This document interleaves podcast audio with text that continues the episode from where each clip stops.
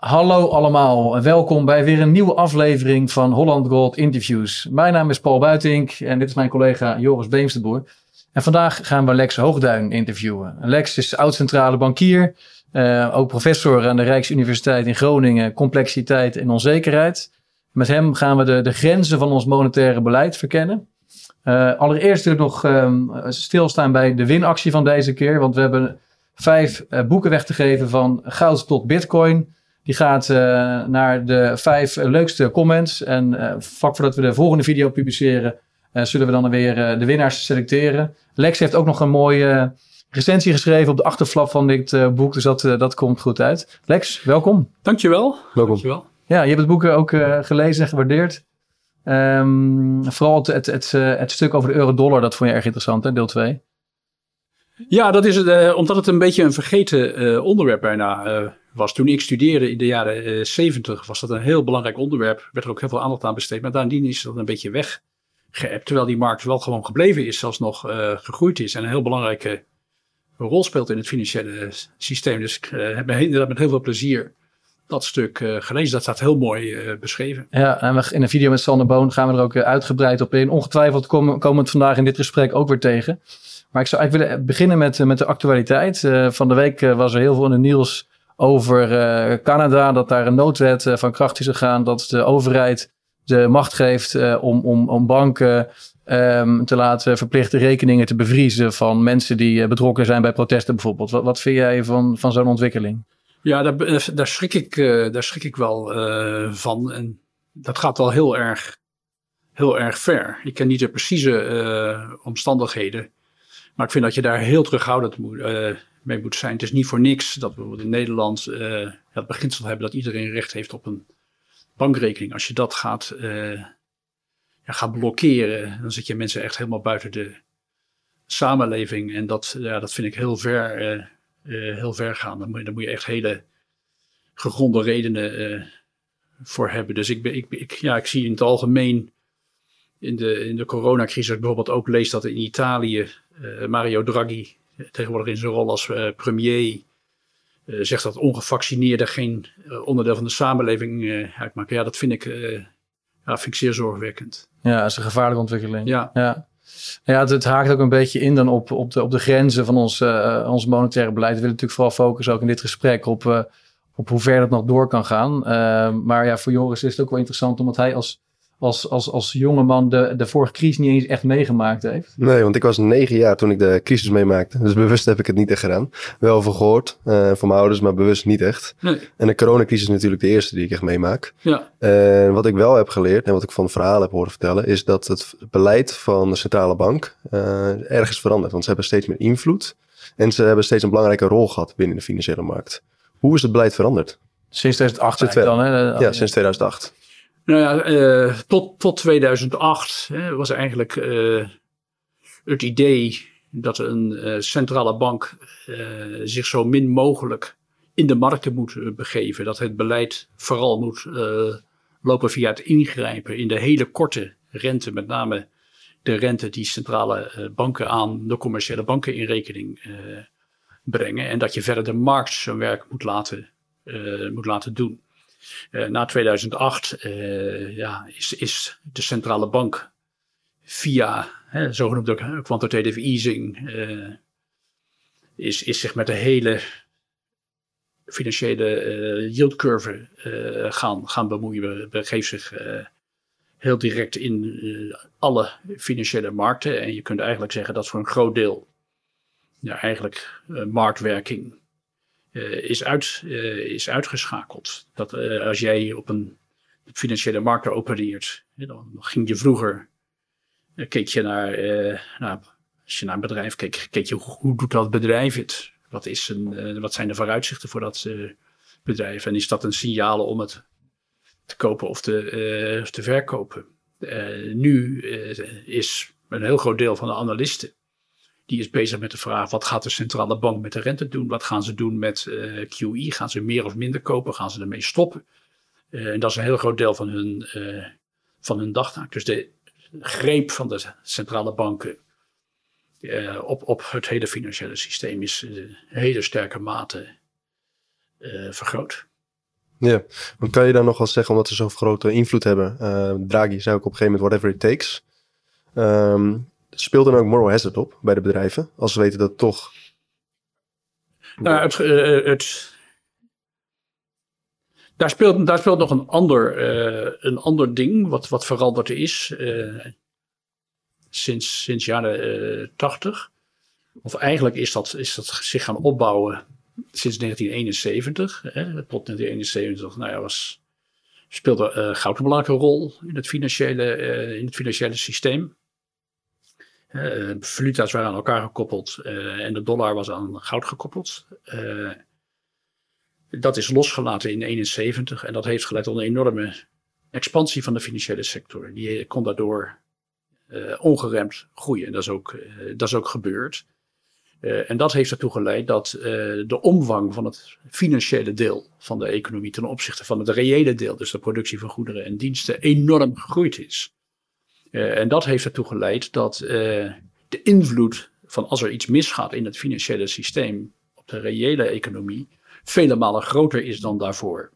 en dat heeft er weer toe geleid dat eigenlijk vanaf midden jaren tachtig, beginnend bij de Federal Reserve, centrale banken zich heel sterk zijn gaan richten op hoe het in de financiële markten gaat. Zich niet meer gaan bekommeren van wat gebeurt er in de reële economie en hoe moet ik mijn rente aanpassen om ervoor te zorgen dat uh, er geen inflatie ontstaat.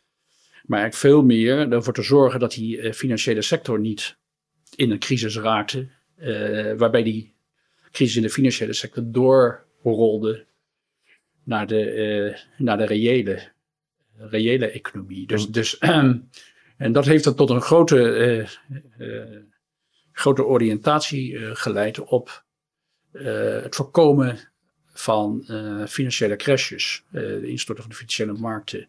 En niet zozeer het voorkomen van dat de markten omhoog gingen, maar op het moment dat ze omlaag gingen, meteen de rente omlaag doen. Dat heeft in financiële markten ja, de indruk doen vestigen dat er altijd een bodem lag in, de, in, in koerscorrecties, omdat de de centrale bank eh, er dan in zou stappen. dat werd in de tijd de Greenspan put. Ja, uh, de Draghi put. put uh, Draghi put genoemd. En het effect daarvan is zowel op partijen in financiële markten, maar natuurlijk ook in bedrijven en ook bij overheden. Dat, dat je zeg maar de, de risicocurve gaat beïnvloeden. Het neerwaarts risico wordt eh, beperkt door de centrale bank. Eh, terwijl het opwaartsrisico nog steeds hetzelfde. De opwaartse kans moet je eigenlijk zeggen nog steeds hetzelfde is. Dus dat betekent dat je meer risico gaat nemen. En uh, ja, bij, bij overheden vertaalt zich dat dan in uh, inderdaad in, in moral, uh, moral, moral hazard. Als ja. de, de, centrale bank er altijd voor zorgt dat jij. Hè, je maakt een paar grote stappen. Als een land als Italië nooit, nooit echt geconfronteerd gaat worden met rentes die prohibitief zijn. Ja, dan hoef je ook niet zo snel pijnlijke maatregelen te nemen om je, om je tekort en schuld onder controle te krijgen. Ja, kan je dan niet zeggen dat de crisis juist goed is om weer helemaal opnieuw te beginnen? Want dan komen wel weer uh, nieuwe, uh, komt er wel weer geld vrij voor nieuwe bedrijven, start-ups en dat soort dingen. En nu blijft het voornamelijk vast in de bedrijven die toch niet winstgevend zijn. Ja, uh, ik ben het daarmee mee, mee eens met één kanttekening. Ja. Dat het feit dat het nodig is om dat te corrigeren, hè, om, om bedrijven, om zeg maar, het kapitaal weer in productievere richtingen uh, te richten, is het gevolg van dat er een te expansief beleid is ge, gevoerd in de fase, fase daarvoor. Hè, dus dus wat men steeds doet, is ja, de economie proberen op te pompen. Er is, nooit, is, er is bijna nooit een situatie waarin uh, centrale banken zullen zeggen en overheden zullen zeggen: nu zijn we tevreden, nu is iedereen aan het werk. Nu, uh, nu moet het eigenlijk wel op dit pad moeten we blijven uh, zitten. Er is altijd is er het verhaal van ja, we moeten, kunnen nog verder. op het moment dat er een, een crisis is, dan, nou, dan is het duidelijk, dan is er werk, werkloosheid, dus dan moet je stimuleren. Op het moment dat er dan herstel komt, en dat, in, in die fase zitten we nu, dan en mensen gaan zeggen, ja, maar nu moet je geleidelijk dat ruime beleid gaan terugdraaien en een beetje gaan verkrappen zelfs. Dan, krijg je altijd als eerste uh, reactie, wij moeten het herstel niet in de knop uh, kapot maken. Kiemsmoren. In de kiemsmoren, dat ja. die, die woorden zocht ik, dank je. niet in de kiemsmoren. En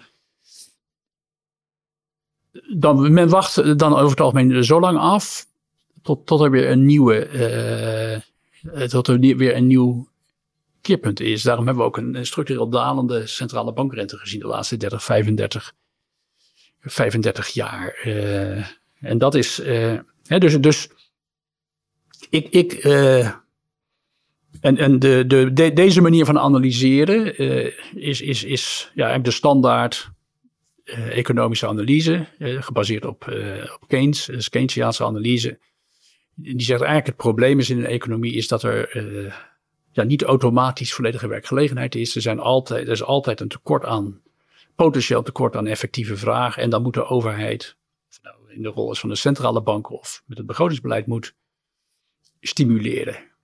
Uh, een alternatieve visie, die veel meer gebaseerd is op de Oostenrijkse school de economie, die zegt nou de, het probleem is niet, uh, zit niet in een tekortschietende effectieve vraag, maar zit erin dat je in een eerdere fase de zaak veel te veel hebt opgekookt, veel te veel gestimuleerd hebt.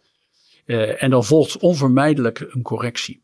Uh, en die correctie, die, die moet je niet proberen tegen te, te, houden. En dan kom je bij jouw verhaal, want die, die correctie die maakt het mogelijk dat je weer een basis legt voor evenwichtige groei. In die opgaande fase heb je de economie uit het lood getrokken door veel te lage rentes, door veel te veel geld erin uh, te pompen. En dat loopt noodzakelijkerwijze in die theorie op een gegeven moment uh, spaak. En dan moet je dat corrigeren en dan moet er, moet er eh, herstructureringen zijn, herallocatie zijn. En dan heb je weer een basis voor evenwichtige, uh, evenwichtige groei. Dus zie, je, zie je de Oostenrijkse school ook als een oplossing op dit moment? Of uh, moeten nou, we doorgaan met de Keynesiaanse? Nou, ik, ik ben zelf ehm, denk ik dat het, uh, het Oostenrijkse verhaal, laat ik het zo zeggen, de Oostenrijkse uh, narratief van wat er uh, eigenlijk ruwweg sinds het verlaten van de Gouden Standaard, het is niet de Gouden Standaard, maar de koppeling aan goud, ehm, gebeurd is. ik denk dat het Oostenrijkse narratief vruchtbaar is. voor mij is het een manier om er, om er naar, te, naar te kijken. Dus ja, ik, ik kijk meer door die bril naar wat er nu uh, gebeurt dan uh, door de Keynesiaanse bril. Maar tegelijkertijd weet ik dat uh, de centrale banken en ook heel veel analisten kijken door die Keynesiaanse bril. Dus als je probeert te kijken van wat verwacht je dat er gebeurt, hè, is het steeds, hè, neem even het Oostenrijkse verhaal, de economie wordt te veel ja. opge, opgeklopt. En met name natuurlijk als je zo over de afgelopen 30, 35 jaar kijkt, de financiële sector, daar is het met name uh, neergeslagen. Die is, die is vele malen gegroeid ten opzichte van de reële economie. Dat is net al even uh, bespraakt, dus die is veel te veel uh, opgeklopt. Um, hè, in het Oostenrijkse verhaal verwacht je dan op een gegeven moment een correctie. Die is ook een aantal malen gekomen de laatste decennia. Dan is de standaardinterpretatie, die is, hey, werkloosheid, tekortschietende vraag uh, dus we moeten stimuleren. dus dat, dat, uh, dat is hoe de standaard reactie is. En als je probeert te begrijpen wat er echt gaat gebeuren, dan moet je uh, dan natuurlijk dat wel in, in beschouwing betrekken. En we, we gaan het vandaag hebben over de grenzen van dit systeem. We hebben nu eigenlijk de afgelopen 40 jaar beschreven van iedere keer weer meer schuld, lage rente en dan soms een crisis. En dan uh, proberen ze het op te lossen met nog meer schuld, nog lagere rentes. En die rente kan eigenlijk niet lager. Uh, schuldenposities zijn enorm hoog geworden. Wat, uh, wat, wat, wat kan men nog meer doen om dit systeem in de lucht te houden?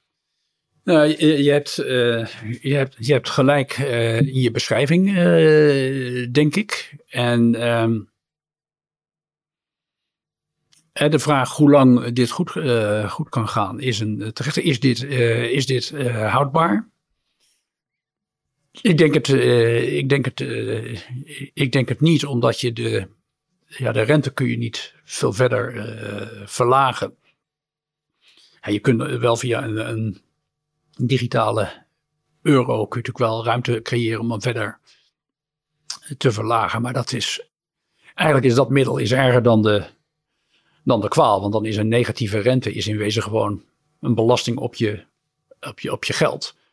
Uh, en dat, dat is geen inflatie, maar het is hetzelfde effect als inflatie. Dus dat, dan bestrijd je inflatie met inflatie uh, in feite, of met een belasting. Uh, dus dat, dat kan eigenlijk niet, afgezien van allerlei andere distorties die, die je uitwerkt. dus, dus het, het steeds maar verder stimuleren, daar, via, via steeds lagere rente, daar zijn grenzen aan. Het blijven opkopen van staatsobligaties. Ja, daar kun je daar kun je nog even mee, mee doorgaan. Maar daar zitten zowel vanuit de dynamiek in financiële markten als vanuit juridisch oogpunt, als we het even tot Europa beperken, zitten daar grenzen aan vanuit juridisch oogpunt.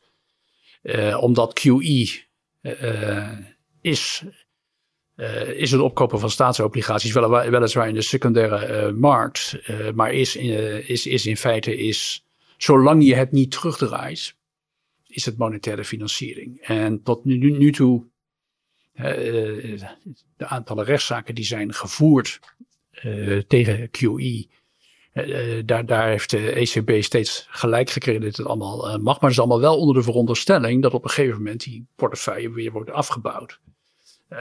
nou, de kans dat dat op enige redelijke termijn gebeurt, is langzamerhand toch wel heel erg laag geworden. Dus, dus de, juridische basis van QE, als we hiermee voor, door blijven gaan, die wordt, die wordt steeds zwakker. En dat kan ook de mogelijkheid om ermee door te gaan ondermijnen. Dus dat is één effect. Ander effect, denk ik, wat we niet moeten, uh, niet moeten onderschatten.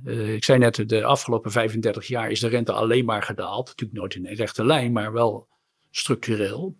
en dat heeft ja, beleggers niet alleen in, de, in vast, vast inkomen, maar indirect natuurlijk ook in allerlei andere vermogenstitels, heeft enorm de wind in de rug gegeven. Dus beleggen is heel erg aantrekkelijk geweest de afgelopen 35, 40, 40 jaar. Dat heeft geleid tot enorme groei van beleggingsinstellingen, de Pimco's, de BlackRocks, noem allemaal maar, maar op.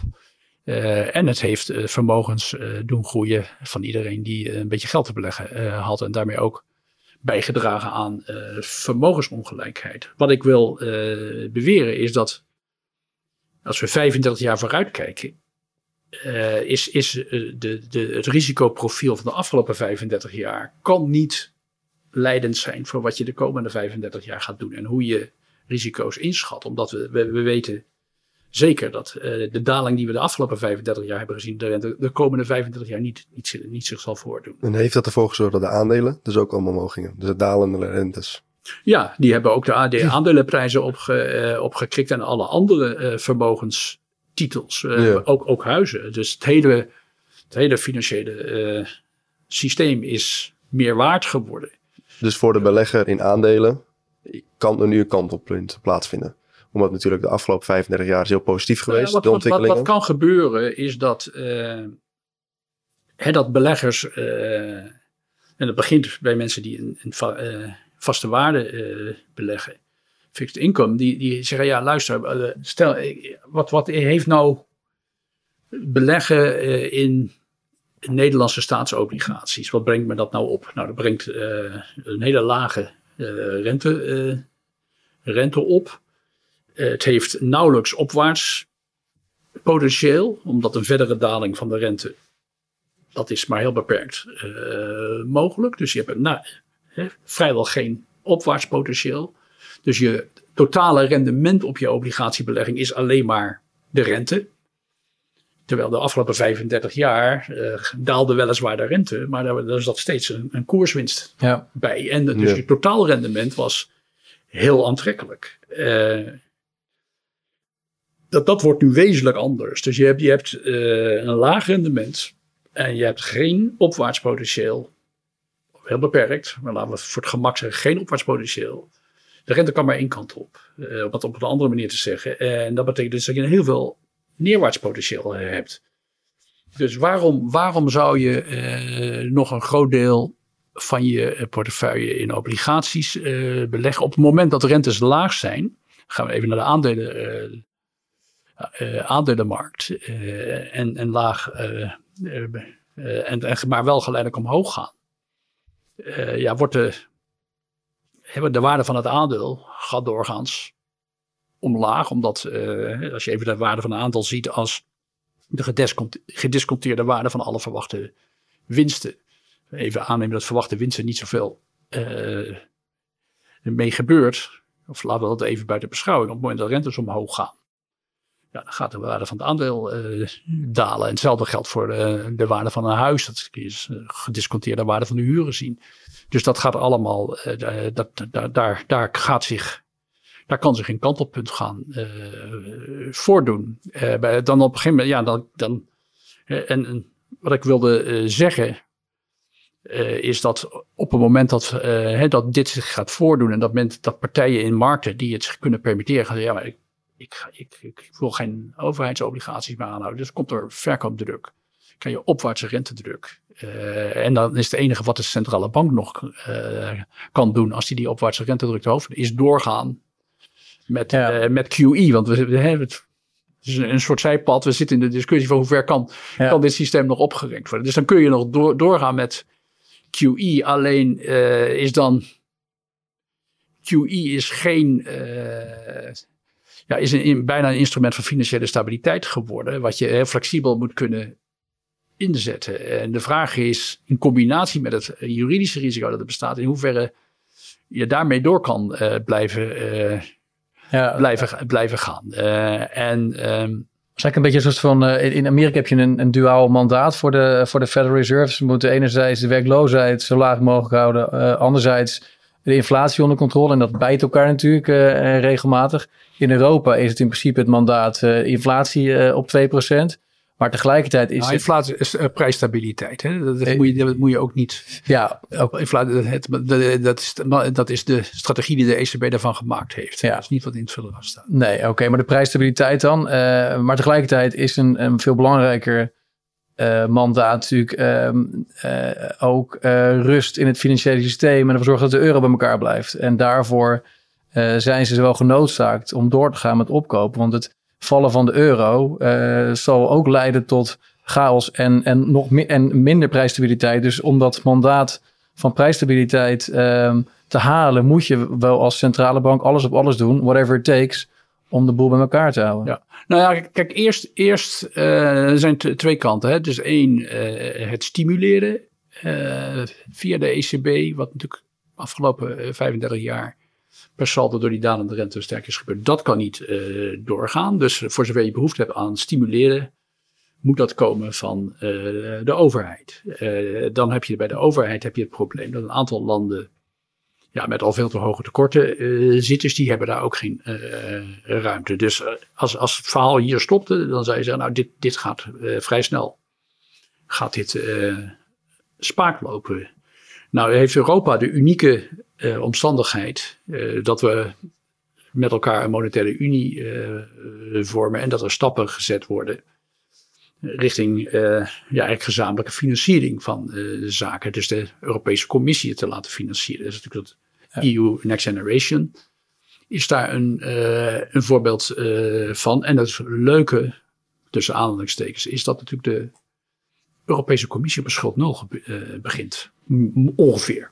Ja. Dus daar zit nog heel veel rek om langs, langs de lijn van de Europese Commissie uh, het stimulerende deel van het begrotingsbeleid. Dus je hebt nog een schone balans uh, die daarvoor. Je hebt nog een schone balans, die kun je nog, ja. die kun je nog opblazen, dus ik groter maken, ja. zeg maar, infleren. en dat is, dat is wat ik verwacht dat gaat gebeuren langs de stimuleringskant. dus daar, daar heeft de ECB heeft, heeft daar, kan daar eigenlijk, zolang die rente niet tot een normaal niveau is teruggebracht. En, en daar zijn we nog redelijk ver vanaf we misschien apart nog even over hebben. Maar uh, die heeft eigenlijk geen stimuleringspotentieel meer. Uh, uh, nauwelijks. en die, die kan wel gedwongen worden om QE te blijven doen. Maar dat wordt, dat wordt ook steeds lastiger terecht, te rechtvaardigen. En ook de stromen kunnen ook heel erg groot worden op een gegeven moment. Als partijen echt zeggen, ja, ik, ik wil niet die, die laagrentende zaken in mijn portefeuille houden.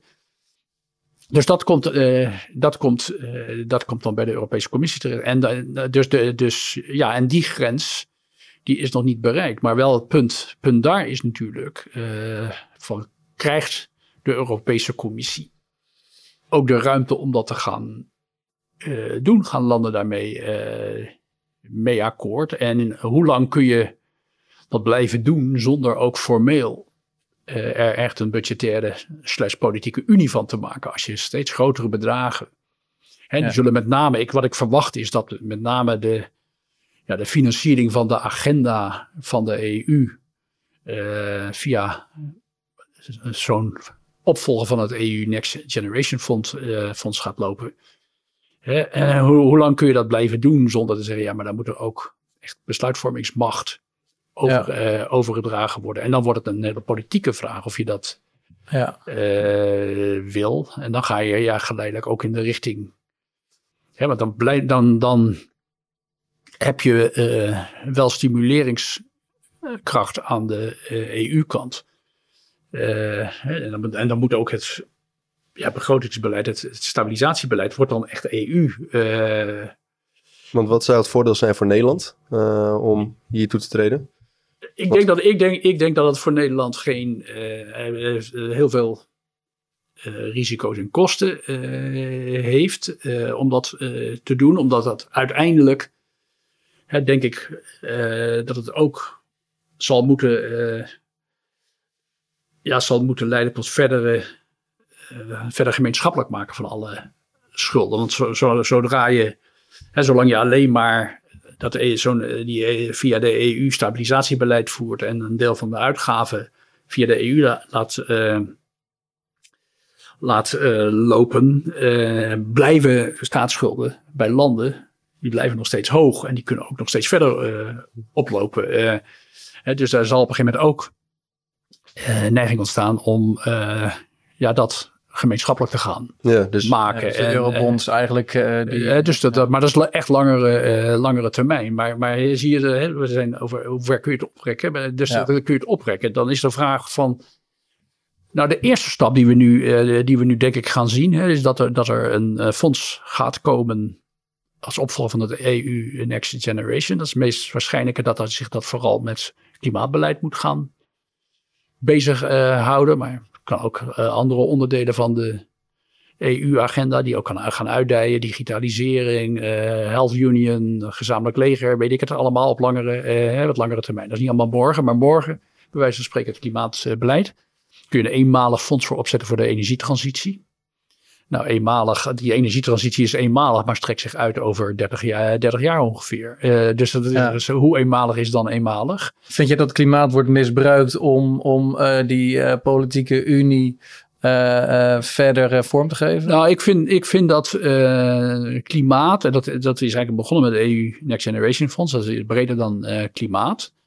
Hè, dat is gebruikt eh, en eigenlijk, ik vind eh, misbruikt om ervoor te zorgen dat eh, ja, landen met de hoge schulden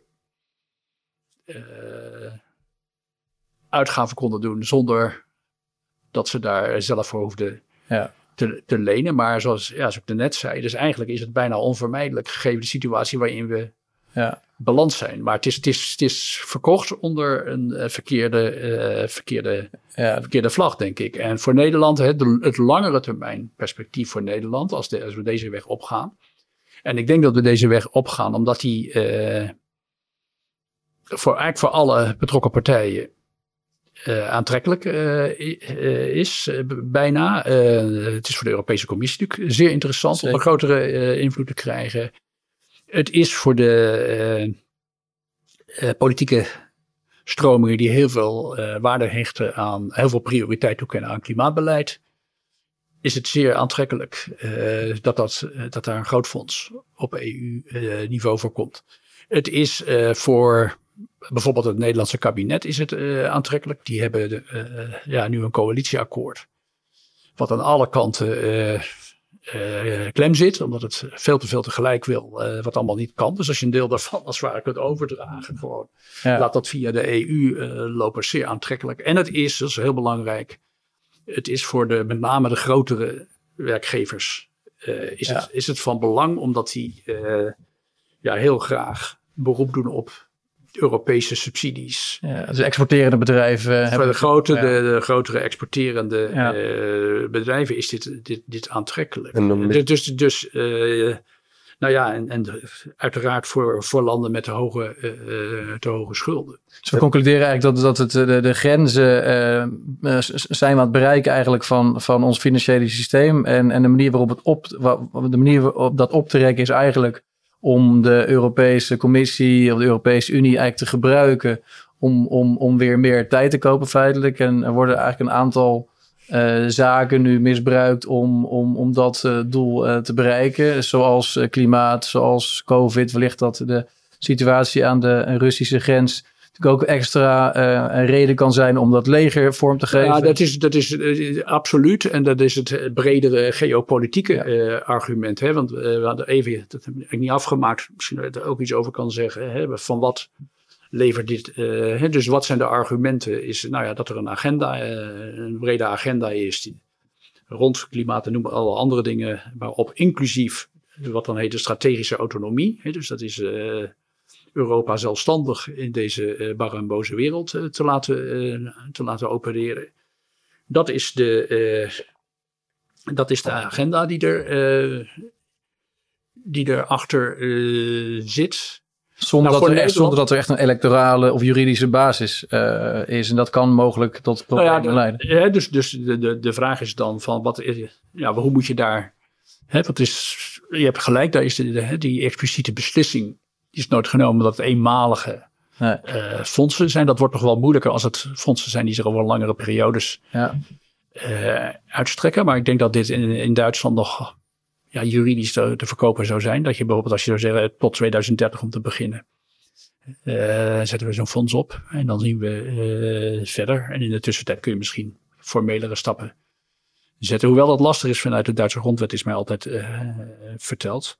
Dus dan kun je daar tegen een grens aanlopen. Maar even aannemen dat je dat, dat, dat, dat, dat op een gegeven moment kan. Dan is voor Nederland is de afweging is een, een, een, een politieke van in hoeverre ja, hecht je belang aan die uh, strategische autonomie. Dus dat, dat zit aan de opbrengstenkant. Uh, hoeveel, hoeveel is het je waard om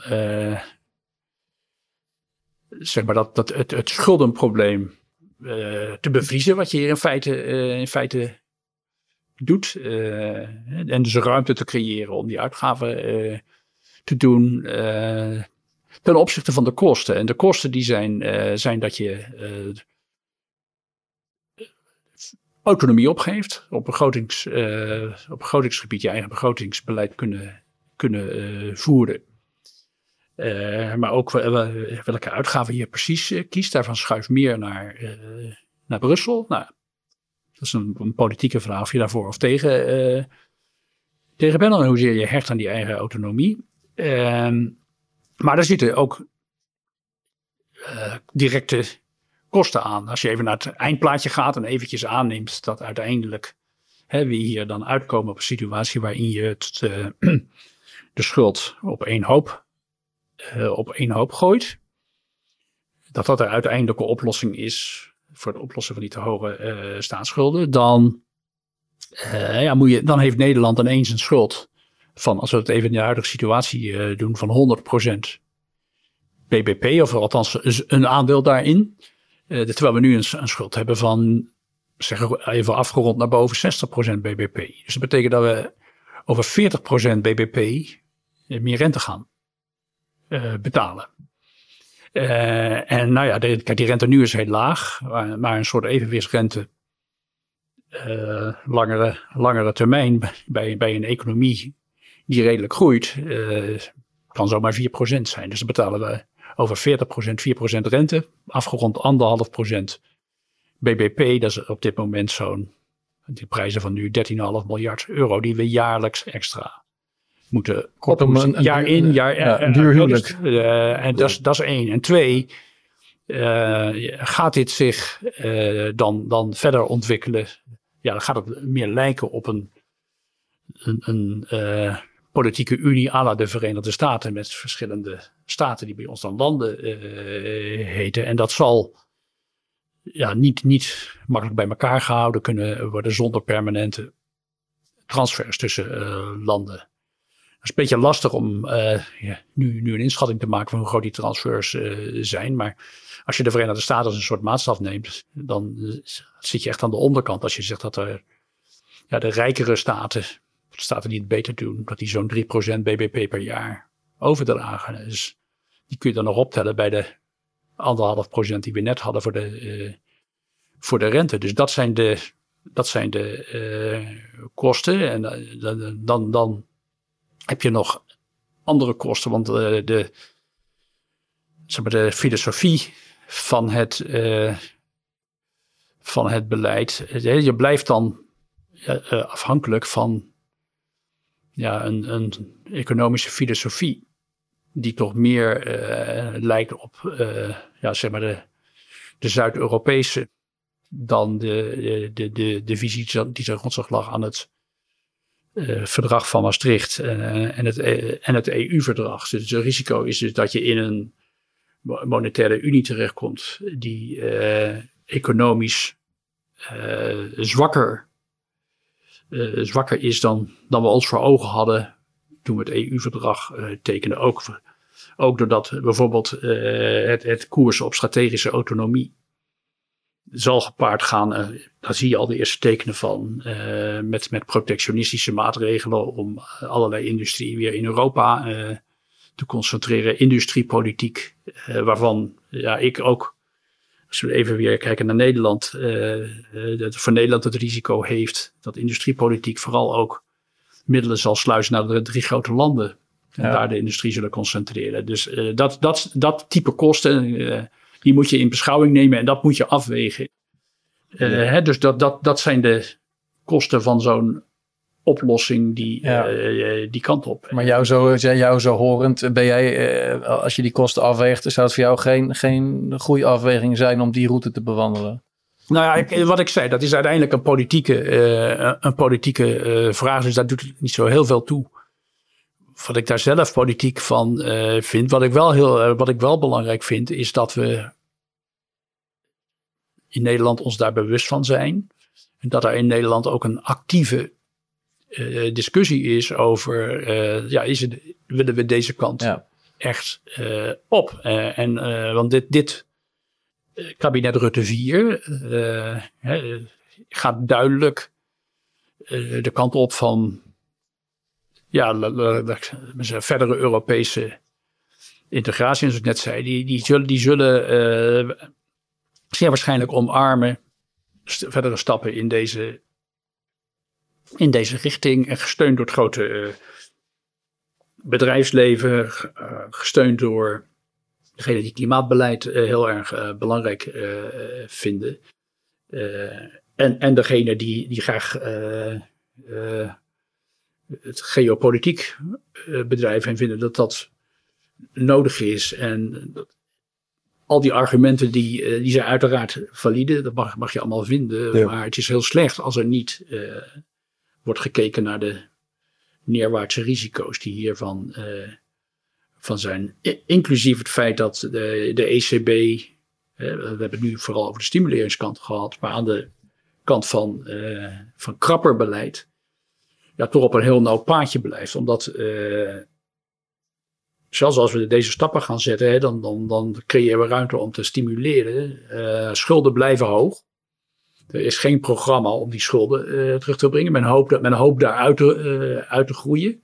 Wat een vrij heroïsche veronderstelling is. En en er kunnen zich dus situaties voordoen dat de ECB rentes moet, moet verhogen. en dan, ja, dan ben je kwetsbaar over hoe financiële markten daar dan op, op reageren. En ligt, ligt een financiële crisis, economische crisis, toch weer twijfel over de euro. Blijft, blijft gewoon een risico. dus het schuldenprobleem wordt uh, in, deze, in deze aanpak niet, uh, niet aangepakt. Nee. En dat is, dat, is, dat, dat is een risico voor onze, uh, voor onze veerkracht. Want wij kunnen zelf als zaakje prima op orde hebben. maar op het moment dat, om het maar toe te spitsen weer zoals vaak gedaan op Italië. Op het moment dat Italië echt een probleem krijgt, is dat ook een probleem voor, eh, voor ons. Dus de Italiaanse schuld is ook een, gewoon een Nederlands uh, probleem, hoe je het ook bent of keert. Want we hebben het nu over uh, op landelijk niveau en Europees niveau. Ik ben heel benieuwd, wat, wat, is het, wat, wat heeft dit voor gevolg voor de burger als we wel naar één unie gaan? Ehm, nou ja, dat heb ik in feite. Uh, Financieel gezien dan? Want verandert er veel voor ons als we naar de Europese Unie gaan, voor Nederland zelf, als burger zijn? Nou ja, of, uh, maak het. dus, dus ik denk, ik, denk dat het, wat, wat er kan veranderen is dat, dat, dat we meer zeg maar een, een, een soort perifeer deel van uh, Europa uh, worden. Dat, uh, dat wij minder een, een plaats zijn die breed aantrekkelijk is om je te vestigen als bedrijf. Kijk, wij, onze ligging, daar zullen ze niet veel aan veranderen. Dus de haven van Rotterdam en onze hele logistiek. Dat, dat, dat blijft van belang. Tegelijkertijd zie je, zie je ook dat wij in Nederland eens even een zijpaadje de consequenties daarvan, dat we datacentra's moeten hebben, uh, dat, dat, we dat nu uh, proberen te beperken, vinden we niet mooi. Dus, dus zelfs onze logistieke kant proberen we, proberen we af, te, af te remmen, zou bijna zeggen. Maar industriepolitiek meer in het algemeen, geopolitiek, ja, heeft het, het risico, laat ik het zo zeggen, dat het tot, tot concentratie van industrie in de grote drie landen gaat, uh, gaat uh, leiden. En daar, daar merken we dan wat van, omdat ja, we worden dan meer, zo heb ik het wel eens gezegd, een soort Groningen van de.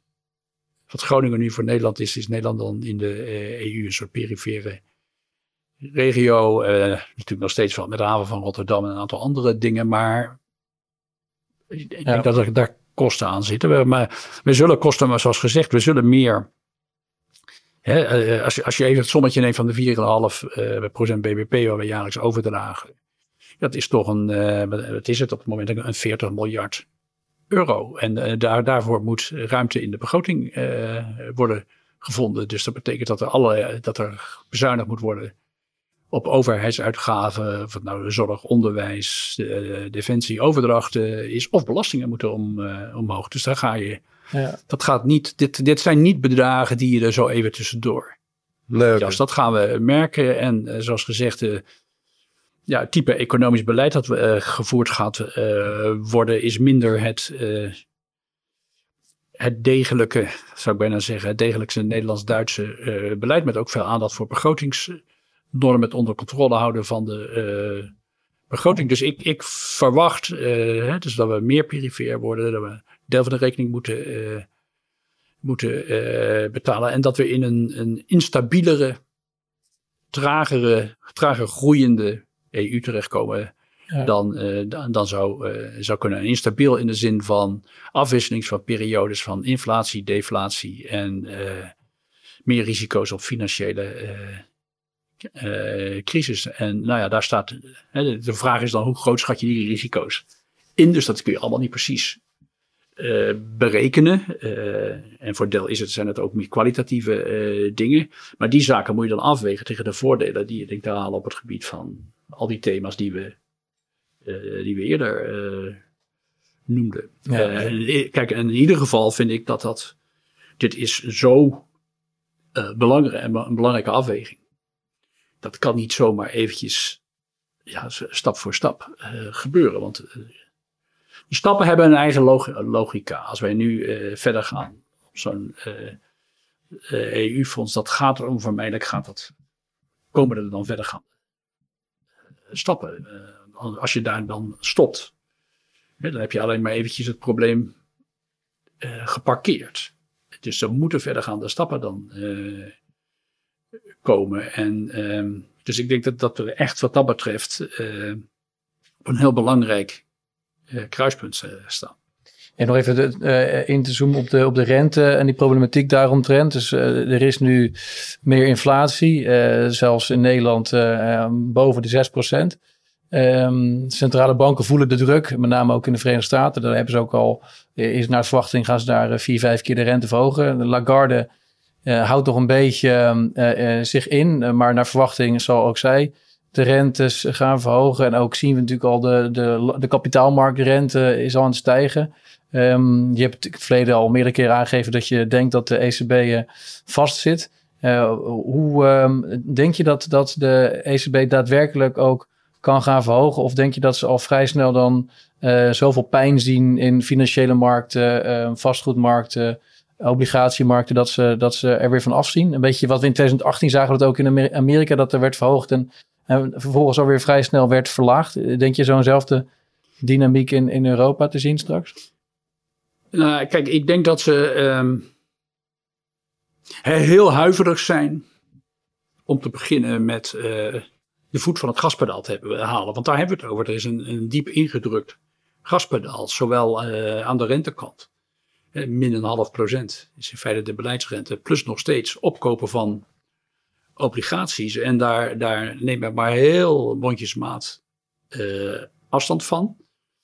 Uh, dat, dat verdedigt men met uh, de strategieherziening die men onlangs heeft doorgevoerd. Waarbij men door de horde voor het verhogen van rentes heel erg hoog heeft, heeft gelegd.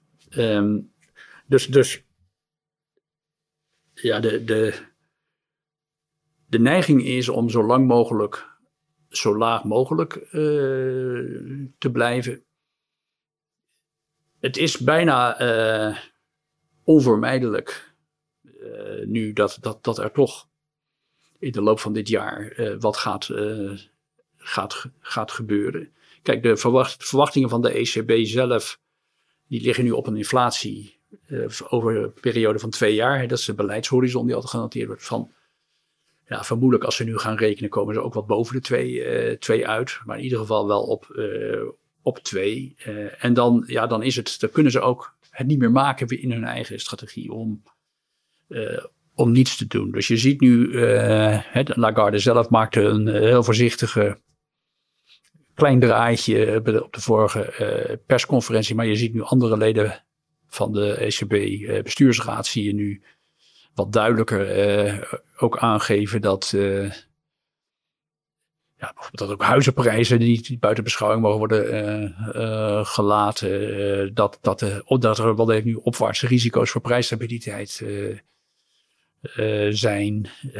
dat, dat, dat je een balans moet vinden tussen te vroeg en te laat reageren. En dus die draai zal wel gemaakt worden. Ook een belangrijk argument wat nu gebruikt wordt. Zeggen, ja, kijk, kijk. Dat, dat idee van dat de ECB de rente niet kan verhogen, dat, moet, dat, dat, dat moeten we niet te veel oppoken, want uh, rentes zijn zo, uh, zo laag. En, en, ja, we kunnen nu rentes verhogen ook omdat er economisch herstel is. En dan merk je eigenlijk renteverhoging helemaal niet als het goed is. Dus er wordt, er wordt wel voor gesorteerd op renteverhoging. Neem niet weg dat als je daar een beetje ruw naar kijkt en je, en je, je zou zeggen, oké, laten we even aannemen dat de ECB op twee jaar, over twee jaar dat de beleidshorizon nu naar verwachting op 2% inflatie uitkomt. dus dan, laat ik die opwaartse risico's nog even buiten uh, beschouwing. En, en, laten we even aannemen dat er, dat er over twee jaar nog, nog een, zelfs nog een zekere ruimte in de productiecapaciteit zit. Dus nog een zekere output gap is, wat, wat eigenlijk al iets te conservatief is. Hij zeggen voor Nats Nederland geldt dat zeker niet. Maar laten we het even voor de euro, eurogebied als geheel nemen. Een output gap is van 3% over twee jaar, conform de huidige voorspellingen. Dan, dan, dan is, iedere, dan is een, een redelijke inschatting over waar de rente nu zou moeten zitten, is dat die ongeveer 2% zou moeten moeten zijn op dit moment. En hij is minder half, dus we zitten 250 basispunten achter de curve uh, op dit moment. En dat betekent dus dat de ECB uh, ervoor moet zorgen dat over twee jaar vanaf nu je op die twee uitkomt. Uh, even, aannemen, even, aannemen, dat er dan tussentijds natuurlijk geen ja. nieuwe informatie komt. Maar dat zou dan op dit moment het pad moeten zijn. Dat betekent dus 250 basispunten renteverhoging zou er in de pijplijn moeten zitten. Dat is tien keer een kwart.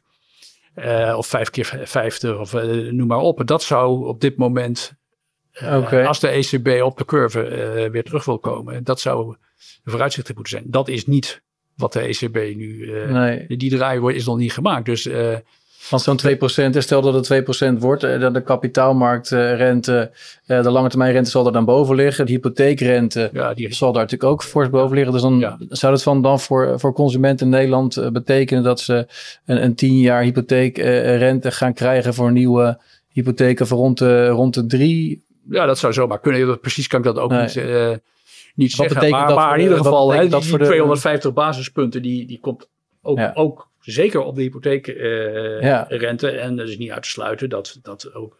dat- eh, eh, hè, daar, daar zit natuurlijk Maar dan ga je naar 3,5% eh, hypotheekrente doen. Wat, wat zijn, eh, denk je, de, dan de, wat is de impact eh, voor, op, op, naar jouw verwachting voor, voor de huizenprijs in Nederland? Je hebt natuurlijk allerlei andere factoren die daar een rol spelen. Uh, Ja, ik vind, ik vind dat moeilijk maar- eh, precies, te, eh, pre- eh, precies te zeggen. Maar zeg maar voor financiële markten in het algemeen eh, is er. Kan, eh, hè, dat eerder noemden we dat een kantelpunt eh, in deze periode, in dit proces. Zelfs als er, als er dus geen nieuwe informatie verder komt, dat je dit, kunt aflopen, komt er, komt er is, de, is de kans dat er zo'n kantelpunt komt, is, is redelijk groot. Eh, dus het paadje dat je, dat je dit zo kunt bewandelen en dat, dat gewoon eh, ja, huizenprijzen, bij wijze van spreken, gewoon ja, nauwelijks corrigeren. Of, of in ieder geval dat, dat, dat die sterke stijging eruit gaat en dat, dat ze stabiel worden. Dat is, eh, ja, dat is een scenario, maar dat is wel een heel, heel, heel smal paadje dat het zo zal gaan. Dus de, de, kans is dat, ze- zeker als, als men lang wacht, hè, dat, dat dat je bij wijze van spreken die eh, blijft, blijft aarzelen, wel ziet dat dit het pad is, maar eh, pa- pas heel laat begint eh, en dan, dan fors moet gaan optrekken. Ja, dan is de kans dat, dat financiële markten corrigeren. Is, is, is heel reëel, laten we het zo zeggen. En dan is de huizenmarkt, de aandelenmarkt en obligatie. eh, en obligatiemarkten gaan, dan, gaan dan corrigeren. En dan is de vraag of je, of je op het pad blijft. Of, dat, of dat je eh, dan terugvalt eh, in, het uiterste scenario. Het ene uiterste scenario op, eh, op, op een diepe recessie, financiële crisis. Je druk op de, op de euro. Of aan de andere kant meer stag, stagflatie, dat je te lang hoge, hoge inflatie eh, houdt. Dat je dat onderschat hebt. eh, met een stagnerende, eh, stagnerende economie. Omdat je, zoals we helemaal aan het begin eh, bespraken, niet die productiemiddelen vrijmaakt voor productievere activiteiten. Dus, dus eh, dat, moeten, dat moeten we zien. Maar eh, juist, juist omdat eh, het zou veel beter geweest zijn als de ECB al eerder was begonnen. Gewoon geleidelijk in het herstel, zoals eigenlijk het standaard recept altijd voor monetair beleid is geweest. Op het moment dat de economie zich herstelt, op het moment dat de inflatieverwachtingen wat aantrekken, begin je een been bij te trekken. En de inflatieverwachtingen, hè, eh, zegt, zegt dat we structureel eh, voor, de, voor de pandemie zaten we op een inflatie van, van zeg anderhalf of zo. Een half punt te laag. Zeg. Ja. Eh, nou, nu, nu is in die verwachting zitten we eh, daar een half punt boven. Daar, daar hoort dan in de standaard receptuur een, een renteverhoging bij. Louter door dat feit, eh, die ongeveer anderhalf keer Ja. toename van de inflatieverwachting is. Dus dat is 75 basispunten rentestijging.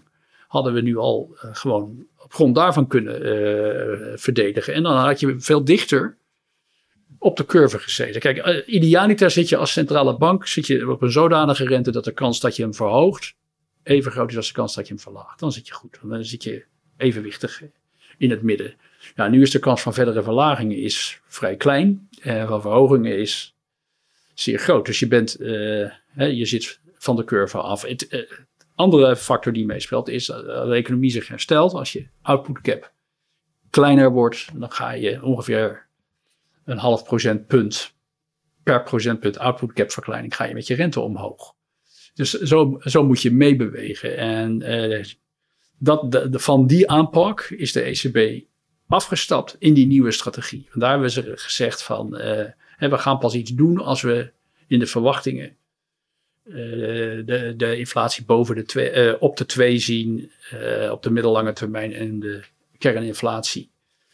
ook de periode, periode daarna. Daarbij nemen ze aan, zonder dat te zeggen, dat de rente waar je nu zit, dus kennelijk de juiste rente, kennelijk de juiste rente is, op de curve is. En dat is, dat is gewoon een heel onplausibel verhaal. Misschien dat de ECB toch uh, hoopt dat, dat het inderdaad allemaal tijdelijk blijkt te zijn. Er zijn best wat economen die inderdaad zeggen van joh, kijk naar, naar de lange rente. Die is nog relatief laag. Heel veel mensen verwachten toch dat op termijn ook door, door um, demografische redenen, maar ook omdat de economie zich herstelt uh, dat er straks weer meer wordt geproduceerd, dat een aantal supply problemen die er nu zijn, dus een tekort aan dit of dat, uh, dat dat wordt opgelost als, uh, als er weer meer uh, open gaat in de economie, dat daardoor de prijzen weer wat zullen zakken. Dus wellicht hoop, hopelijk dat zich dat gaat, zo gaat ontwikkelen. Vandaag hoorde ik de Ahold Topman die ook aangaf, nou ja, tweede helft van het jaar verwachten we eigenlijk wel weer dat, dat de prijsdruk wat zal afnemen. Is, is dat een beetje in het wishful thinking misschien, dat, dat ECB daarop nou, dat, gaan? in mijn verhaal wat ik net vertelde, uh, komt helemaal. Uh, heb ik het helemaal niet over de, het punt dat nu die inflatie 6,7 is of 5,1 als je op ECB-gebied kijkt. Ik neem de, de, de ramingen van de ECB zelf even in, in ogenschouw nemen, wat vermoedelijk de correctie wordt bij de nieuwe ramingen. Maar dat neem ik als uitgangspunt. Ja. dus ik zeg helemaal, ik, ik, ga er helemaal niet over. En in die ramingen is inderdaad, is, is verondersteld ja. dat we gaan van 5,1 uh, naar, naar twee. Dat zit, er, dat zit er al ingebakken. De, dus ik zeg, zelfs als je dat doet, is de rente nu te laag. Ja. En zou je, zou je snel moeten uh, beginnen. Kijk, want als je zou zeggen, de huidige rente, die is, uh, die is passend voor een inflatie van uh, 2% op de middellange termijn. Dan ga je er dus van uit dat de, de evenwichtige rente, reële rente, min, wat is het? Hebben, min half is die nominaal en min 2, min 2,5 is. En dat bij een economie waarvan ik aanneem dat die niet, waarvan je niet zegt dat die met 2,5% per jaar krimpt. Dus als de economie ongeveer 1,5% per jaar groeit en je streeft naar een inflatie van 2, dan zit er ongeveer het evenwichtspad zit op 3,5% als evenwichtsrente. Ja. He, dat, dat, dat, dat, ligt ook achter mijn sommetje. Dat ik zeg van je moet nu eigenlijk op 2 zitten. Omdat ik zei, dus we hebben nog een zekere output gap. Als die output gap weg is, dan moet je in wezen in dit sommetje naar een rente van ongeveer 3,5 uh, half procent ja. koersen. Dat hoort bij dat uh, ideale evenwichtige pad wat je dan hebt. 2% inflatie, 1,5% groei. Als je zegt van ja, maar wij willen in Europa de groei naar 2% opkrikken dan hoort daar een rente van uh, 4% uh, bij als uh, evenwichtig pad. en natuurlijk, dat is allemaal geen rocket science. Maar het, geeft wel een, een orde van grootte aan. En het leidt wel vrij robuust tot de conclusie dat men, men nu fors, fors te laag zit. En dat die hele discussie over al dan niet tijdelijk ja, is niet relevant in de discussie met mij als het ware. Want ja. ik zeg, nee, uh, oké, okay, ik, nee, ik, ik, kijk gewoon naar jullie eigen voorspellingen. En, en op basis daarvan is het... En op basis daarvan zit je al uh, ja. fout. Als je de, vervolgens zegt, ja, maar die voorspellingen, rond die voorspellingen, zijn de opwaartse risico's groter dan de neerwaartse risico's. Dan is dat alleen maar aanleiding om nog eerder verder omhoog te gaan. Dus, ja. dus ja, en, en uh, als we het toch hebben over, over de, de ECB uh, en, en uh, centrale bank in Europa, viel het mij op laatst dat de Ierse centrale bank heeft besloten om wat, wat goud te kopen. is, is dat, denk je, iets wat wordt afgestemd dan ook met, met, met Frankfurt? Of staat een centrale bank het in de, in de eurozone vrij om, om dat soort aankopen te doen? Ja, dan moet ik even diep in mijn geheugen en ook in de regels uh, spitten. Maar volgens mij staat het op zichzelf.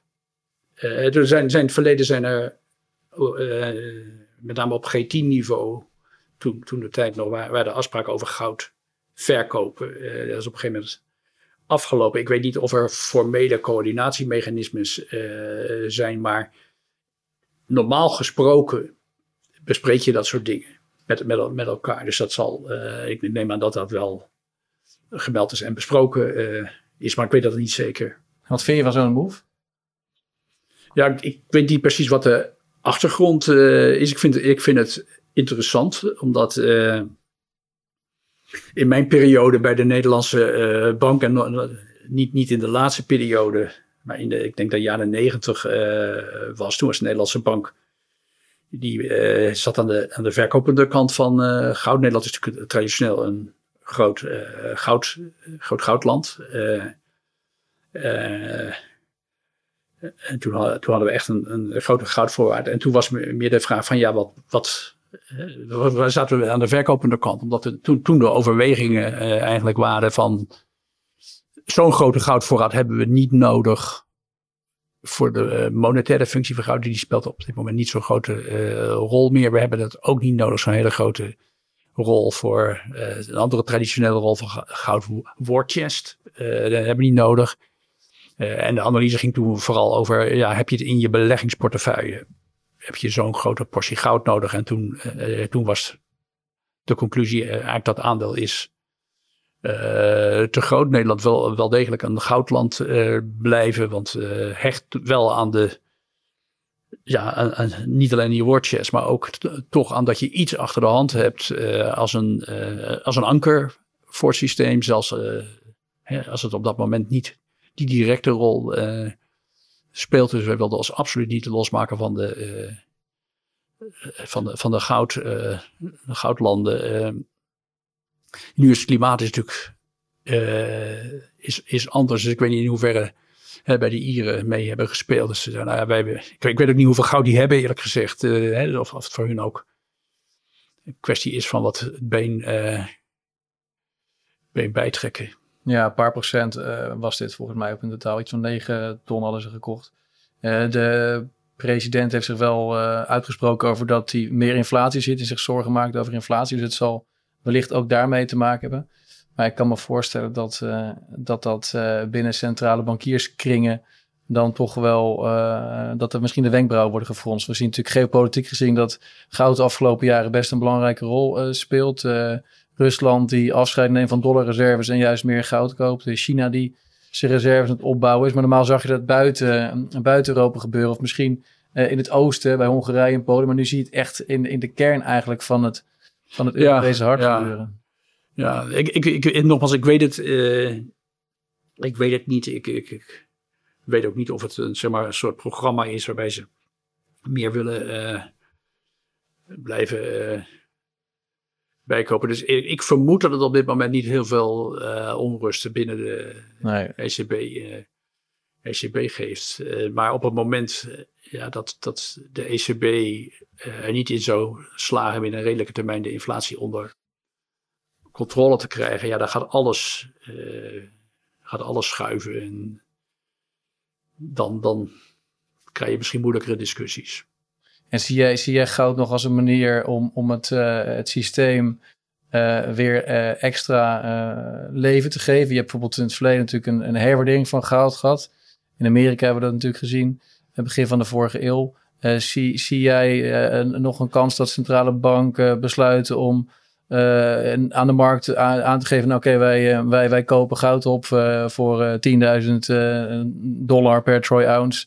En op die manier herwaarderen ze het goud wat ze hebben. Uiteraard zal dan heel veel goud richting centrale banken stromen, maar dat kan leiden tot een enorme herwaardering van hun balans. En daarmee zouden centrale banken in staat kunnen zijn, bijvoorbeeld om om schuld af te schrijven of verliezen op te vangen. Ja, ik zie dat niet onmiddellijk gebeuren, moet ik zeggen. Um, en gelet, ook op wat we eerder uh, bespraken. Ik zie, uh, ik zie de weg voorwaarts, vooral zoals net, net besproken. Kijk, ik, als je vraagt wat zou wenselijk zijn, dat is een heel andere vraag. Ik denk dat het heel wenselijk zou zijn als het monetair systeem per land, maar ook internationaal, weer minder elastisch uh, zou worden, meer verankerd zou, zou worden. ja, en de traditionele verankering blijft toch, blijft toch goud dan. Maar daar, we natuurlijk heel ver van, af, ook gegeven hoe het goud verdeeld is over de landen. Dus dat is, dat is niet iets wat onmiddellijk, wil ik niet onmiddellijk zie, zie, zie gebeuren. Maar de hele, de, hele strategie van inflation targeting. We hadden het over de strategieherziening van de ECB. Eh, en ook de Fed heeft dat gedaan, de Bank of Canada en dergelijke. Maar al die landen die hebben bij die strategieherziening eigenlijk als gegeven aangenomen inflation targeting. Waarbij je een voorspelling maakt van de inflatie. Nou, dat hebben we net een beetje beschreven. En aan de hand daarvan je rentebeleid uh, zet. Met hele precieze targets ik ben al langer van, van, mening dat die inflation targeting strategie eigenlijk niet houdbaar, niet houdbaar is, omdat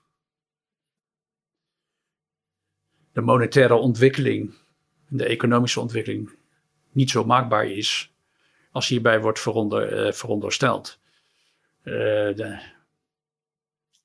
dus ik denk dat die, die, die, die strategie uh, ja, tegen grenzen, eigenlijk al, wat mij betreft, al tegen grenzen aangelopen is. Maar ironische wijze probeer, heeft men hem alleen maar strakker, strakker gemaakt. En het halen van dat doel in een, in een wereld waar deflatoren krachten over, overheersen, gaat leiden tot die extreme stimulering die we gezien hebben.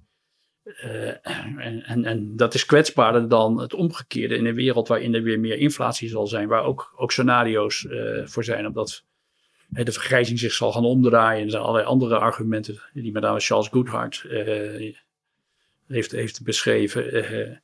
Kijk, het, afremmen van inflatie is veel makkelijker voor een centrale bank dan doet gewoon de rente verhogen. Het stimuleren van deflatorenkrachten, dat is veel lastiger. En dat is waar we waar, waar, inflation targeting je helemaal op verkeerde been kan uh, zetten, mijn zinziens. Want, want als we nou kijken, de afgelopen tien jaar, die gemiddelde inflatie van 1,5 procent. Van, uh, die het eurogebied heeft gehad. Ik zou de stelling aandurven dat dat prijsstabiliteit is. En daarom was ik in het begin van ons gesprek ook Pietje precies uh, toen jij zei het mandaat is 2% inflatie. Nee, het mandaat is prijsstabiliteit. Ja. En de ECB zelf heeft dat vertaald in 2%. Uh, en ik, ik vind dat uh, 1,5 procent inflatie in een wereld waarin sterke deflatoren krachten zijn, op, opkomende landen, emancipatie van vrouwen, vergrijzing, is eigenlijk 1,5 procent is een hele mooie, is een heel mooi pad. En Charles Goodhart heeft een keer gezegd, en ik herhaal hem, als we over 10, 15 jaar terugkijken, dan denken we misschien met weemoed terug aan die periode van 1,5 procent.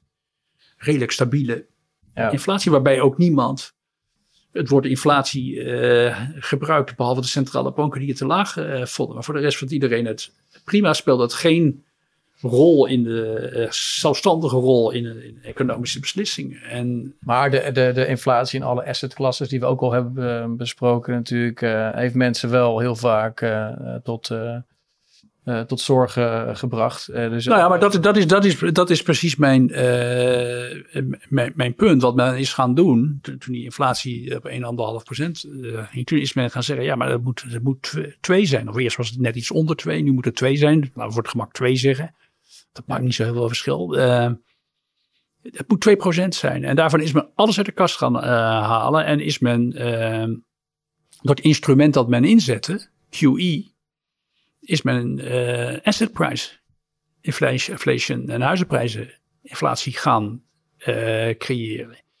En pas na de, tijdens COVID, hè, toen, toen QE werd gecombineerd met een expansief begrotingsbeleid, heeft het ook geleid tot, heeft mee bijgedragen aan de inflatie die we nu zien in de consumentensfeer. En heeft het ook omstandigheden gecreëerd waardoor dat door kan lopen. Want we moeten niet vergeten dat er heel veel geld is gecreëerd de afgelopen twee, twee jaar.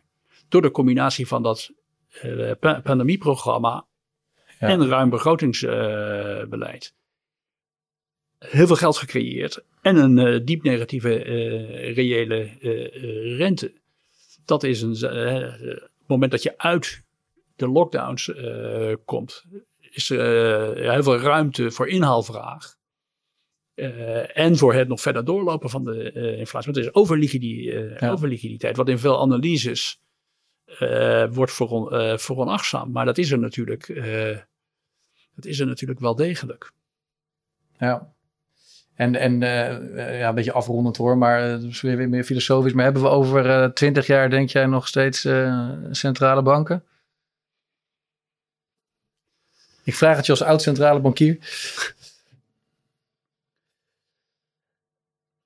Ik, ik, ik, denk, ik, denk het, ik denk het wel, maar twintig jaar vooruitkijken is, is heel erg ver. En er zijn grote onzekerheid onzekerheid over. En um, kijk, ik kan mij een wereld voorstellen uh, met een sterk gedecimeerde rol van de uh, centrale bank, die, die een uh, digital currency uitgeeft, waarbij gelijkertijd de financiële sector geen banken meer kent, omdat die geen geld meer mogen creëren.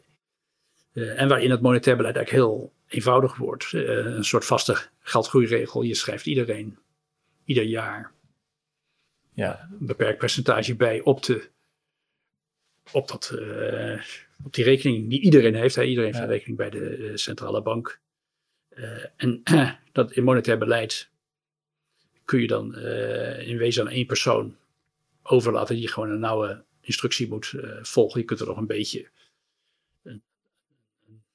variatie inbrengen. Dat eh, als de economie wat sneller groeit, dan, uh, krijgt men wat minder erbij. En als die wat uh, trager groeit, wat, uh, wat minder. En dan, dan, creëer je de omstandigheden voor een stabiele economische ontwikkeling en voor stabiele prijzen, zonder dat je heel precies op die ja. prijzen bent. Dus dat is. Dat, maar dat is, bijna algoritmisch, daar heb je bijna geen mensen meer. Ja. heb je geen mensen meer voor nodig. En dan moet je, moet je ook zorgen dat, dat, het enige waar je wel moet regelen is dat dit het enige settlement issue asset is. Dat er niet ergens anders iets gaat, ja. gaat circule uh, circuleren. Uh, dus dat voor, voor, hè, voor, als je er puur alleen monetair theoretisch naar kijkt, en dat is dan ook de oplossing voor instabiliteit, financiële instabiliteit van. Uh, voor zover die uit het bankwezen komt. Bank, banken worden een soort. Ja, gewoon een full reserve systeem. Ja. worden een, ja, je, je kunt, of je kunt de bank een 100% eh, reserve requirement opleggen. Dan, dan, kunnen ze nog wel een, uh, een rol spelen. Maar maar ook, ook, dan kun je het heel precies sturen. Want dan kun je de basisgeldhoeveelheid heel precies ja. sturen. Dus dat klinkt... en, en, dan kun je zelfs nog denken van... Goh, moet daar niet, niet een goudbacking achter zitten. dat wat een solide solide te maken. Uh, dus dat kun je allemaal.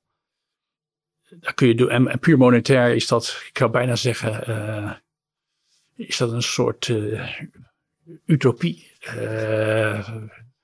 maar, maar mijn grote be bezwaar daartegen is, mijn grote vrees is dat het ook een enorme mogelijkheid geeft.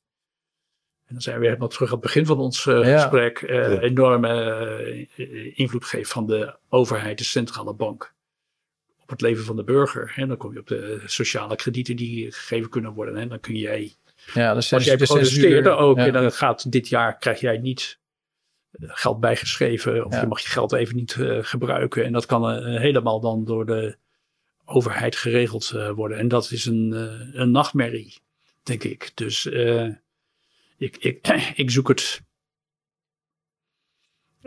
niet in.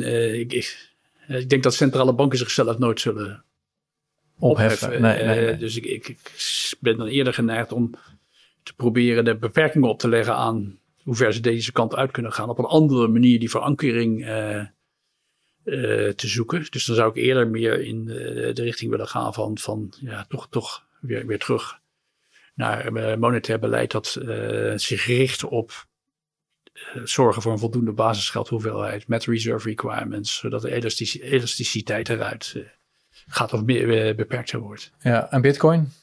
Over twintig jaar bestaat het nog steeds? Wordt het veel gebruikt? Ja, dat is. Uh, ik, ik, ik, um, ik, vind, ik vind dat echt heel, uh, heel lastig. Um, ook weer helemaal terug naar het begin van het gesprek. We hadden het over de euro-dollar. Uh, markt. Uh, wat, wat, ik zie in, in, de ontwikkeling van stablecoins. Dat is eigenlijk de, dat is vergelijkbaar met de euro-dollar markt. Omdat het eigenlijk niet, dat is eigenlijk niet een nieuwe valuta die je creëert. want je koppelt hem aan een bestaande valuta. En dat zal men proberen te reguleren en onder het uh, normale, uh, de normale valuta's brengen. dus dat, dat, dat zou kunnen, kunnen blijven bestaan, maar is verder is minder fundamenteel dan een, iets als, als, als Bitcoin. wat echt een zelfstandige valuta zou kunnen, kunnen worden of niet. Dus dat is ook, dat is ook de. Dat is ook de. Vraagt. Um, de andere kant, ik kan mij niet voorstellen dat uh, de mogelijkheden die er zijn, de, de, digitale mogelijkheden, die, die er zijn, niet benut zullen en de wens, worden. Wens, dus, dus mijn, ja. uh, dat ik nu mijn geld erop zou moeten inzetten, maar het is heel weinig uh, waard. Dus als ik er echt veel geld op in zou moeten zetten, zou ik het niet doen. Maar ik zou zeggen ja. Het, het, financieel systeem ziet er echt heel anders uit. Ja. Over 20, uh, 20, 30 jaar. En het lijkt ver 20 jaar, maar het was acht jaar geleden volgens mij, Lex, dat jij sprak op een, op een evenement Klopt. in Rotterdam. Klopt, ja. Dus dat was alweer acht jaar geleden. En dat, toen was Bitcoin natuurlijk ook een belangrijk thema. Ja. Maar ja, kijk, Bitcoin heeft, bestaat, het bestaat nog steeds. Wat, dat sommigen ook niet voor mogelijk hadden gehouden. Maar de, de ontwikkeling op weg naar een echt een valuta. Hè, dus ja. die, daar is nog niet heel veel, zijn nog niet heel veel meters gemaakt. Hè, dus uh, tegelijkertijd is wel al vrij snel de aandacht van puur bitcoin daar verschoven naar, naar de blockchain en de decentralized finance. ja, nogmaals, en daar, daar, daar zou ik wel, ik kan me niet voorstellen dat dat, dat, dat niet toch een hele belangrijke invloed op het financieel systeem gaat hebben. Maar dat is nog weer iets breder dan alleen Bitcoin. Ook omdat ik, ik, ik zie dat, dat ook de grote banken, ja, die, die, die zijn daar toch ook wel mee bezig. En ja, het heeft dan gewoon ook aantrekkelijke kanten. Ja. En misschien om af te sluiten, uh, om het ook wat tastbaar, nog tastbaarder te maken voor, uh, voor de kijker. Je hebt in een eh, interview op, uh, op, op BNR Cryptocast met mij aangegeven dat je zelf ook een klein beetje belegd hebt in, in, goud. net gaf je ook aan dat het in dit klimaat misschien niet verstandig is als de rentes omhoog gaan om nu obligaties te kopen. Huizenmarkt lijkt me ook een beetje tricky nu, want als die eigenlijk is een huis een obligatie, als de rente omhoog gaat, gaat de prijs naar beneden. Dus aandelen was je ook wat kritisch over. Wat, wat moet je in godsnaam met je geld nu, Henk? Of uh, Lex, nou, als je maar een klein kijk, beetje hebt of veel, maakt niet uit. Maar wat, hoe zou jij... Kijk, he helemaal, helemaal uh, ontsnappen kun je in deze omgeving gewoon niet. en zoals ik het zie is... als belegger, beleggers, huiseigenaar... hebben we de afgelopen tien jaar... en eigenlijk als je het langer doortrekt, sinds 71... hebben wij geprofiteerd van heel ruim uh, beleid. En het is onvermijdelijk, mijn Oostenrijkse school, uh, dat we daar een, een, deel van gaan terugbetalen, uh, inleveren. En ja, je kunt dat voor een, een, een deel beperken door ja, door, door eh, slim, slim, slim, type aandelen te kiezen waar je in uh, zit, de looptijd van de obligaties waar je in zit, uh, te, te beperken. en wat cash goud, goud, goud, en zilver. Voor mij is het belangrijkste, wat ik zelf, heb, mijn eigen reactie op is, is eigenlijk onevenredig veel cash aanhouden. Dat klinkt misschien raar gegeven, hè? nu de uh, hoge inflatie die het probleem nog weer ingewikkelder maakt. Uh, maar ook aan inflatie kun je je eigenlijk heel moeilijk, heel moeilijk echt onttrekken. Uh, het is maar marginaal. Dus mijn, mijn, mijn mijn reactie is in feite. zolang dat kantelpunt er niet is geweest, maar wel een reële mogelijkheid is,